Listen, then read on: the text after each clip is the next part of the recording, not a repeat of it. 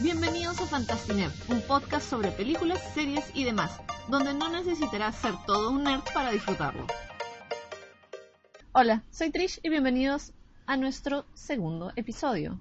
Hoy les voy a hablar sobre Black Panther y sus nominaciones al Oscar. Va a ser entre una reseña, un análisis y comentarios sobre las nominaciones. Black Panther fue creado por Stan Lee y Jack Kirby y aparece por primera vez en Los Cuatro Fantásticos número 52 en el año 1966. Busqué la sinopsis en castellano de Pantera Negra y aparte de encontrar una sinopsis que no tenía nada que ver con el personaje o con la historia y que referían demasiado a gatos, encontré una que es la sinopsis real. Pantera Negra sigue a T'Challa, quien, después de los acontecimientos de Capitán América, Guerra Civil, regresa a la casa aislada y tecnológicamente avanzada nación africana de Wakanda para tomar su lugar como rey. Sin embargo, cuando un viejo enemigo reaparece en el radar, el título de T'Challa como rey y Pantera Negra es probado cuando es traído a un conflicto que pone en peligro el destino de Wakanda y el mundo. Dirigida por Ryan Coogler, que también dirigió las aclamadas Creed y Fruitvale Station. Black Panther tiene importancia mucho más allá de ser una película o una de las primeras películas mega blockbuster que tienen principalmente y mayoritariamente un cast con actores descendientes africanos, ya sea eh, afroamericano, de Nigeria, de ciertas partes de África, etcétera, etcétera, etcétera. Vemos actrices de, piel muy oscura como Danai Gurira de The Walking Dead y a Lupita Nyong'o que salió en 12 Years a Slave.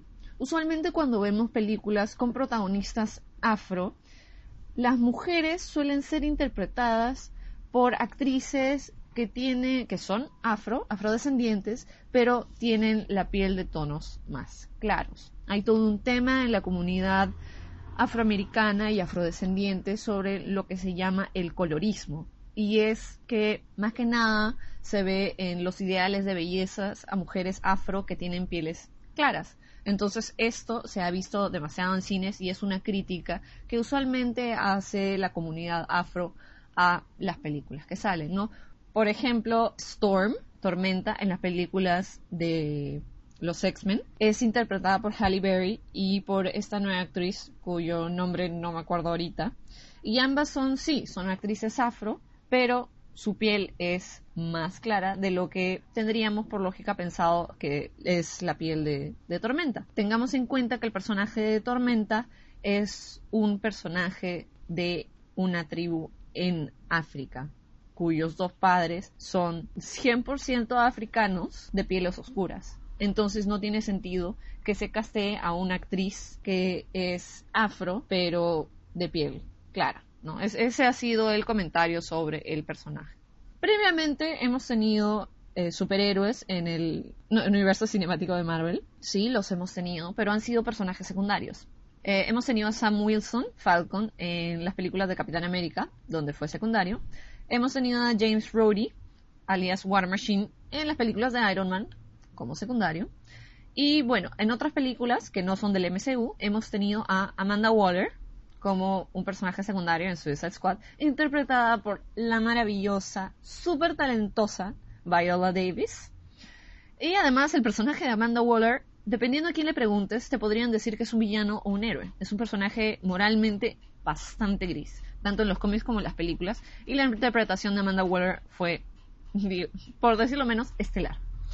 También hemos tenido a Blade, la película de los 2090s, que fue una increíble adición a las películas de superhéroes, pero debemos de tener en cuenta que Blade no es una película para niños, es una película R, es una película con bastante violencia, ¿no? Y, bueno, de personajes afros en Blade no tienes muchos. Cuando salió Black Panther, hubo todo un movimiento sobre llevar a niños de bajos recursos, niños de barrios pobres, afroamericanos, llevarlos al cine. ¿no? Hubo campañas para llevar a niños de, ciertos colegios pobres, para llevarlos a ver la película. Hubo el hashtag que significa Black Panther para mí. Y muchas personas afrodescendientes hablaron sobre la importancia de ver un superhéroe afro, de que sus hijos, que sus niños vieran superhéroes afros, que, que vean no solo al héroe, sino que vieran toda una gama de personajes afro, que vieran a las Dora Milaje, que son las, digámoslo así, la guardia real del rey T'Challa, y ver todos estos personajes tan diversos entre sí con respecto a, personalidades, deseos, y lo que es ver la cultura la cultura de muchas tribus representadas en este mundo fantasioso. De hecho, no es una película 100% buena. Como toda película, siempre va a tener sus fallas. Y una de las fallas más obvias y que salta a la vista es que T'Challa, el personaje principal, es el, el, personaje menos interesante de su película. Todo lo que pasa le pasa a T'Challa y donde va al donde va el, el, país de Wakanda al final, la dirección que lo lleva al final T'Challa, es una dirección que ni siquiera era idea de T'Challa, no, era una idea de su rey, era idea de Nakia, ¿no? que es uno, el uno de los personajes eh, principales que es protagonizado por Lupita Nyong'o. Entonces, el personaje de T'Challa tiene un viaje que es un viaje sobre verdad, sobre realidades, sobre salir al mundo, hacer que su nación sea visible en el mundo, pero no termina siendo un viaje tan interesante o no termina siendo un personaje tan interesante, con convicciones tan claras como lo fue, eh, por ejemplo, el villano, que es Michael B. Jordan, o personajes como Nakia, o por ejemplo el personaje de la hermana de T'Challa, Shuri, que es canónicamente el personaje más inteligente de todo el universo cinematográfico Marvel. Tú piensas en Iron Man y piensas, oh, es un genio. Tú piensas en Bruce Banner y, oh, es un genio. Pero es, es legítimo que Shuri es mucho más inteligente que ellos. Y dicho sea de paso, una cosa bastante chévere que vimos en Avengers Infinity War fue a Shuri interactuando con Bruce Banner y teniendo ese pequeño, esa pequeña interacción donde ella le dice, hey, pero ¿por qué no hiciste eso? Y Bruce Banner dice, oh, no había pensado en eso. Entonces es un personaje mucho, es hasta un personaje más interesante que tú sientes que puedes ver más eh, que T'Challa. ese es, su, su punto débil. Bueno, y pasando a las nominaciones tiene siete nominaciones al Oscar, incluidas algunas nominaciones en las que nunca se había nominado a una película basada en cómics. Esa nominación es Mejor Película. Es totalmente histórico que esto haya pasado. Muchas personas están comentando, pero no lo merece. No es tan buenas como otras películas. Y realmente eso es muy cierto. Hace unos meses hubo toda la conversación en redes sociales sobre que la Academia de los Oscars quería abrir una nueva categoría. Mejor película o película más querida. Algo tenía que ver con el box office. Y no, toda la gente estuvo en contra de eso porque no tenía sentido. O sea, la, la, película que ganase esa categoría hubiese sido la película que recaudaba más dinero en el año. Y no tenía sentido. Y leí unos comentarios por ahí que probablemente la academia quería hacer esa nueva categoría para evitar poner a Black Panther en categorías más serias, diciéndolo así entre comillas. Y bueno, hay que hablar una cosa bastante importante sobre las nominaciones a mejor película. Tú ves el grupo de nominación a mejor película y dices, ok, ok, no entiendo por qué esa película está ahí, ok, ok, y está Black Panther. Personalmente, yo prefiero a Black Panther que varias de las películas que están nominadas. Algunas tienen problemas, algunas son hermosamente, fueron hermosamente hechas, pero no tienen la carnecita que yo creo sería necesario para nominarla a mejor película del año. Algunas de estas películas son Green Book. Green Book es una historia basada en hechos reales, pero el problema de Green Book es que es una película hecha para el público blanco. ¿no? Es una película que habla sobre un músico afroamericano en la época de la segregación y la familia del músico no está de acuerdo con la película, no sienten que es algo verídico y realista con respecto a la vida de lo que fue este, este hombre.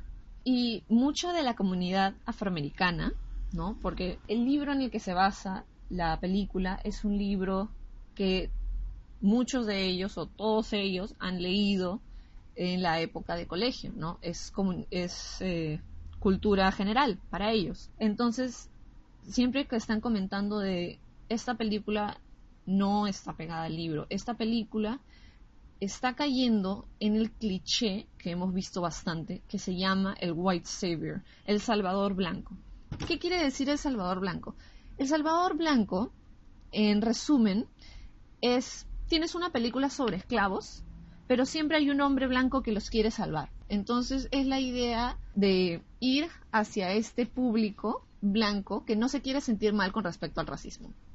Que quieren sentir que, hey, no todos los blancos eran malos, cuando probablemente lo eran, ¿no? Entonces ese es el cliché que se ha usado muchas veces. Yo he usado una analogía diciendo que Green Book es el crush de este año. Crush es una película que ganó el premio a mejor película en su año, pero es una película que la gente recuerda porque es una película de White Savior y aprieta todos los botones para poder ganar un Oscar a mejor película. Tiene drama, tiene violencia hacia comunidades eh, de minoría, tiene un montón de racismo, pero tiene una persona que, oh, ya no soy racista, ¿no? Y tiene un white savior, tiene la historia de un white savior. Entonces, eso es el problema con Green Book. Te puede gustar mucho la película, pero hay que tener en cuenta este tipo de cosas. Hay que saber criticar las películas. Hay que saber el material de dónde vienen. Una de estas otras películas que creo podría haber sido nominada para otras cosas, pero no sé si para mejor película, es A Star is Born. A Star is Born es el cuarto el cuarto, número cuatro, remake de una misma historia. Como he comentado antes, A Star is Born es una película que te da justo al corazón. Es una película dramática, es una película que está filmada hermosamente y tiene canciones demasiado hermosas. Pero es una película que no explora muchas cosas que podría haber explorado. Siento que es una pérdida de poder expandir en un remake, ¿no? Se queda como un remake de una película que hemos visto tantas veces. La última vez la, vez, eh, la, última vez la vimos con Barbara Streisand, pero es una película que podría haber explorado la toxicidad del amor, la toxicidad de las relaciones, ¿no? La complejidad de las relaciones, la depresión, eh, la adicción a las drogas. Podría haber explorado tantas cosas, pero se queda en la superficie. Y eso es lo que no me gusta de la película, porque siento que había tanto que explorar, había tanto para hacer esa película tan rica en contenido y no solo algo hermoso para llorar. Y bueno, básicamente esa es mi reseña sobre la película. Otra película que creo firmemente no debería estar nominada es Bohemian Rhapsody. Bohemian Rhapsody es, entre comillas, un biopic de lo que fue Queen, pero aparte de estar llena ah, de, errores, como los años en los que se hacen ciertas cosas, el hecho de que otros miembros de Queen hicieron sus eh, discos en solitario antes que Freddie Mercury y en la película te lo ponen como que Freddie Mercury es el primero y como que quieren odiarlo porque está rompiendo esta familia, ¿no? esas inexactitudes. Bohemian Rhapsody fue dirigida por Brian Singer, que también dirigió muchas películas de X-Men, quien ha sido acusado ya desde por lo menos 15 años de eh, tener sexo con menores. ¿no? Esto es entre pedofilia, acoso sexual eh, y varias cosas más, tocamientos indebidos, todo eso. Eh, esto se ha sabido desde hace por lo menos 15 años son cosas que tú las buscas y hay artículos antiguos. Y hace poco el Atlantic, el diario de Atlantic, sacó un artículo sobre varias de las acusaciones, ¿no? Las víctimas tenían 17, 15, 14 y hasta 13 años, ¿no? Entonces eso es algo que creo no debe pasar y creo que no se le debe dar un premio a un hombre como este. Es como las acusaciones de Harvey Weinstein el, hace un año, dos años, es lo mismo, ¿no? Es otro de esos depredadores que han existido en Hollywood y que le siguen dando trabajo. Por ejemplo, ahora Brian Singer se le ha dado el proyecto de Red Sonja, que es basada en un cómic de una, una guerrera, ¿no? Que también es sobreviviente de asalto sexual, ¿no? Entonces es irónico que pongas a un victimario a hacer otra película más que, que, toca sobre esos temas. Y aparte de esos temas, Brian Singer tampoco es un director que le meta trabajo a sus películas. De hecho, fue despedido del proyecto de Bohemian Rhapsody porque no iba a trabajar. No es porque violaran niños, pero por el hecho de que no fuera a trabajar. Y tú preguntas, y tú dices, pero no, pero él solo dirigió parte de la película y, todo lo demás está bien. Y es como que, eh, no, él dirigió la película hasta tres semanas antes de terminar de rodar. Y la película sigue con el crédito a Brian Singer. Entonces, ese es el problema. La película te puede gustar muchísimo, pero ten en cuenta por qué te gusta. A todos nos encanta Queen, o a, la mayoría nos encanta Queen. Pero yo creo que Freddie Mercury y Queen merecían algo mejor que Bohemian Rhapsody dirigida por un pedófilo. Eh, además, luego de que el artículo de, de The Atlantic saliera a la luz, Brian Singer dijo que era una campaña homofóbica hacia él. Y es lo mismo que dijo Kevin Spacey, bueno, más o menos lo mismo que dijo Kevin Spacey cuando salieron las acusaciones contra Kevin Spacey de acoso sexual a menores. Entonces, Freddie Mercury, eh, God rest his soul, y Queen no merecen ese tipo de enlace, ¿no? Con la película. Entonces, firmemente creo que podría haber sido hecha con alguien más, con este último director, y podría haber sido otra cosa. Podríamos haberla amado sin tener culpa. Pero eso es por lo que creo que Bohemian Rhapsody no debería estar en mejor película, ¿no? La gente y Hollywood sigue premiando ese tipo de comportamientos, sigue premiando a esa gente y eso no es posible. Además, que tengamos otra cosa más en cuenta. Bohemian Rhapsody le ha ido muy bien en el box office, le ha ido muy bien en el tema de plata, pero en el tema de crítica, no. No es una película súper bien hecha. Es una película que tiene el feeling de todo el mundo, pero no es una película que esté bien hecha, hablando de términos técnicos. Ah, me olvidé de una algo más sobre Green Book. Green Book está dirigida por un hombre que también fue acusado de mostrarle sus genitales a gente random. Entonces es como que tú estabas trabajando con este director y de la veías todo, sus, todo su pack. Entonces, no, entiendo por qué. y una de las cosas interesantes de Green Book es que cuando ganó en los Globos de Oro, subió toda la gente que tenía que ver ¿no? con la película, con la producción. Y de un grupo de como 15, 20 personas, solo dos eran afroamericanas. Entonces, puedes tener una mejor idea de lo que es la película, ¿no? Y bueno, eso es sobre los otros eh, nominados y unas películas que creo podrían haber sido nominadas en vez de estas, de estas películas. Podría haber sido If Bill Street Could Talk, que ha sido doblada como El Blues de Bill Street, Widows, entre otras, que es, si lo piensas, a veces es obvio porque no han sido nominadas, pero vale hacer el comentario. If Bill Street Could Talk es una película bellísima, en planos de fotografía, la historia, la actuación, el tema. así que, olvídense, eso es, si quieren ver algo que realmente merece premios y no es solo porque hay gente conocida o le gustó todo el mundo, vean If Bill Street Could Talk. Debe estar online, no sé si la van a traer, no sé si está en cartelera. Y bueno, otra de las nominaciones, sigamos, por favor. Otra de las nominaciones es a mejor banda sonora, a mejor edición de sonido, a mejor mezcla de sonido, que son cosas un poco que, van más allá de mi entendimiento. Otra de las nominaciones es mejor diseño de vestuario. Ruth Carter fue quien hizo, quien se encargó de todo el vestuario de Black Panther, del, increíble vestuario de Black Panther, porque no solo pensemos en el traje, pensemos en el vestuario de las tribus, en el vestuario del consejo que tiene T'Challa. Todo, todo eso tiene que ver. La inspiración que tuvo Ruth Carter fue en tribus africanas. Eh, ella ha hablado extensivamente sobre la inspiración que llevó para cada traje, para las tribus que hay en Wakanda, para las modificaciones corporales que muestran algunos, algunos de estos personajes. También hay algo bastante interesante que se llama afrofuturismo. Afrofuturismo es un género bastante específico.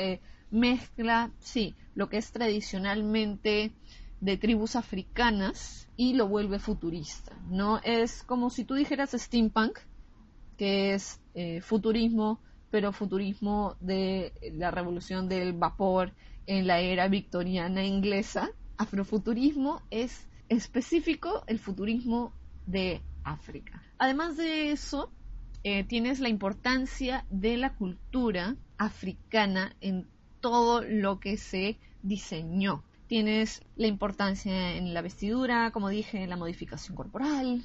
Y aparte de eso, la diferenciación de las tribus de Wakanda. Tú puedes saber en cualquier momento quién es de qué grupo social en Wakanda. Y eso me parece muy interesante y creo que es una muy buena y muy merecida nominación. Mejor canción original con All the Stars, que es interpretada por Kendrick Lamar y C SCA, SZA, no sé cómo decirlo en castellano, fue creada también por ellos dos y con, bueno, con más personas. Eh, la man fue escogido directamente por Ryan Coogler, el director, para producir el disco de la película. Hizo muchas canciones para la película y el soundtrack es uno de los mejores de, del año, ¿no? Es uno de los mejores soundtracks del año, las canciones son buenas independientemente de la película o con la película, ¿no? La canción también fue nominada a Mejor Canción Original en los Golden Globes y recibió cuatro nominaciones en los Grammys, incluyendo Disco del Año y Canción del Año. Si no lo han escuchado ya, por favor, denle una oportunidad y escúchenla. Es una canción que es genial para tenerla en tu iPod, en tu celular, lo que sea. Aparte de eso, otra nominación que tuvo fue Mejor Diseño de Producción. Hannah Bichler es la primera mujer afroamericana nominada en esta categoría. Ella se encargó de la increíble escenografía, ¿no? Eh, la escenografía de los edificios, la escenografía del museo donde nos introducen a nuestro villano, la escenografía de los campos de Wakanda, la escenografía cuando tú recién estás entrando a Wakanda y ves a todos estos edificios súper modernos, las calles, todo. Es una mezcla también de tribus, de casas de diseño africano, afrodescendiente y futurismo, ¿no? Otra vez es el afrofuturismo sumamente presente en lo que es el diseño de la producción. Es el encuentro de lo tecnológicamente avanzado y lo tribal africano. Se encuentra el balance y te hace sentir que sí, es futurista, pero no es genérico. Es futurista y es futurista específico de un grupo de gente, un grupo social, un grupo étnico hubo mucha investigación eh, de, lo, de Sudáfrica, de arquitectura, diseño, arte, todo. Hannah Beechler ha trabajado antes con Ryan Coogler en Fruitvale Station y algunos de sus créditos también incluyen a Moonlight, Creed, también con Ryan Coogler y el video de Beyoncé Lemonade. Y sobre las nominaciones que no tuvo. Creo fervientemente que una de las nominaciones que podría haber tenido ha sido hubiese sido mejor adaptación como en su momento lo hizo Logan. Creo que las películas que están basadas en cómics o en novelas gráficas, esta es una de las categorías que podría ser, sí, esta categoría se la lleva sí o sí, porque estás adaptando de un medio a otro. No solo estás adaptando un libro, sino estás adaptando algo gráfico. Bueno, y creo que esa podría haber sido una de las mejores adaptaciones, pero en fin, creo que Logan se hubiese llevado la, la torta en eso creo que Logan siempre puede llevarse la torta porque es una de las mejores adaptaciones que hemos tenido de cómics. Aparte de eso, en Facebook y en Twitter pedí que me hicieran algunas preguntas eh, sobre este tema, porque anuncié que iba a hablar sobre Black Panther y las nominaciones, y les dije, si tienen alguna pregunta sobre este tema, por favor, escríbenla, ¿no? Y Roger, de Geekeados, me hizo estas dos preguntas. Es sobre las características narrativas de los personajes femeninos que encuentro en esa película, logra a diferencia de otras. Creo que es bastante importante hablar sobre nuestros principales personajes femeninos. Tenemos a Okoye, que es la, la generala de las Dora Milaje. Es un personaje que es gay en los cómics, pero acá cortamente tiene una, nos hacen entender que tiene una relación con otro personaje, el personaje de Daniel Kaluuya, y es un personaje que es muy nacionalista, es muy patriótico de Wakanda. Todo lo que tiene que ver con Wakanda, con sus características, con sus costumbres, ella está ahí. Además de ser un personaje fuerte y un personaje dedicado a su trabajo, ¿no? Es un personaje también, lo que se refiere a tiempos de cambio, es un personaje bastante cerrado. Entonces ahí te vas construyendo cómo es este personaje. Aparte de eso, tenemos a Shuri, que es un personaje sumamente divertido, tecnológicamente avanzado, súper inteligente, que tiene una buena relación con su hermano, que no es increíblemente, no es valiente como el personaje de Okoye o el personaje de Nakia es valiente. El tipo de valor es otro. Y también vemos un pequeño viaje que ella tiene con respecto a quedarse al borde de lo que está pasando y enfrentar lo que está pasando. Eh, luego tienes a Nakia, que es uno de los personajes más interesantes, que lo que quiere hacer Nakia es abrir Wakanda hacia el mundo, cambiar lo que está pasando, había sido un espía. Aparte de eso, también tienes a Ramonda, la madre de, de T'Challa, interpretada por la genial Angela Bassett. Es otro tipo de personaje. Lo genial que tienes de esta película es que el personaje de T'Challa está rodeado por personajes femeninos que son muy distintos entre sí, que son interesantes, cada uno tiene su punto de vista, cada uno tiene sus, sueños, deseos, metas, y son, son chéveres. Creo que eso es, eso es eh, lo que podría sacar de esto, que tienes variedad.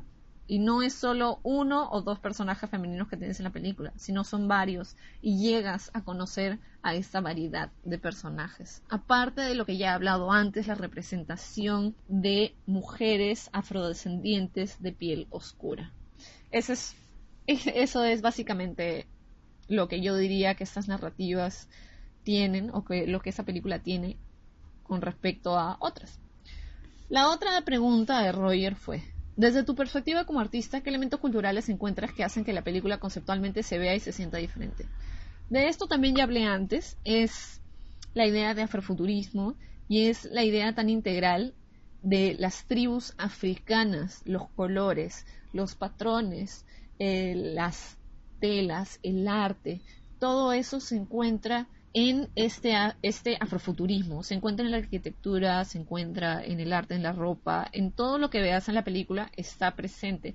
Y no está presente como algo caleta, como algo secundario. Está presente principalmente y como centro del diseño. No tienes el afrofuturismo, pero lo presente y lo principal es la conexión con el arte eh, tribal, con, el, con la cultura. Y lo futurismo lo, futurista viene después, ¿no? Se complementa a. El centro siempre va a ser la cultura afro, la cultura de las tribus, los colores, los patrones, todo eso, y luego va a venir lo futurista. No importa qué tan futurista se vea el exterior, por ejemplo, del el Salón del Trono, afuera es un edificio futurista, que podrías tal vez verlo en cualquier lado, pero por dentro la decoración, los asientos, todo es afro, todo es africano, todo es con las tribus africanas, las decoraciones de las paredes, la ropa, los asientos, todo. Entonces creo que eso es lo que hace tan rica a esta película visualmente. Sí, el CGI y los efectos especiales también, pero esto es, creo, lo principal y lo más importante. Gracias Roger por las preguntas, han estado súper chéveres. A ver, ¿qué más? Ya voy hablando bastante. Ya, ¿Qué significa esto para las futuras premiaciones? Si tenemos suerte, esto va a significar que la academia en el futuro va a tener en cuenta películas de otros géneros, aparte de biopic y drama, para las grandes nominaciones, para las nominaciones, digamos, entre comillas, más importantes, las más conocidas, ¿no? Porque la gente se queda a ver mejor película, mejor actor, y lo demás es como que... Eh. Es súper conocido que la academia no ha tenido en cuenta películas de cómics, películas basadas en novelas gráficas, películas de horror y películas de comedia. Una de las películas de horror de este año que mucha gente ha dicho ha debido de estar nominada para mejor actriz o para mejor película ha sido Hereditario. Entonces, esa es una de las cosas que a la academia siempre le ha faltado y ha sido una de las críticas que ha tenido año tras año.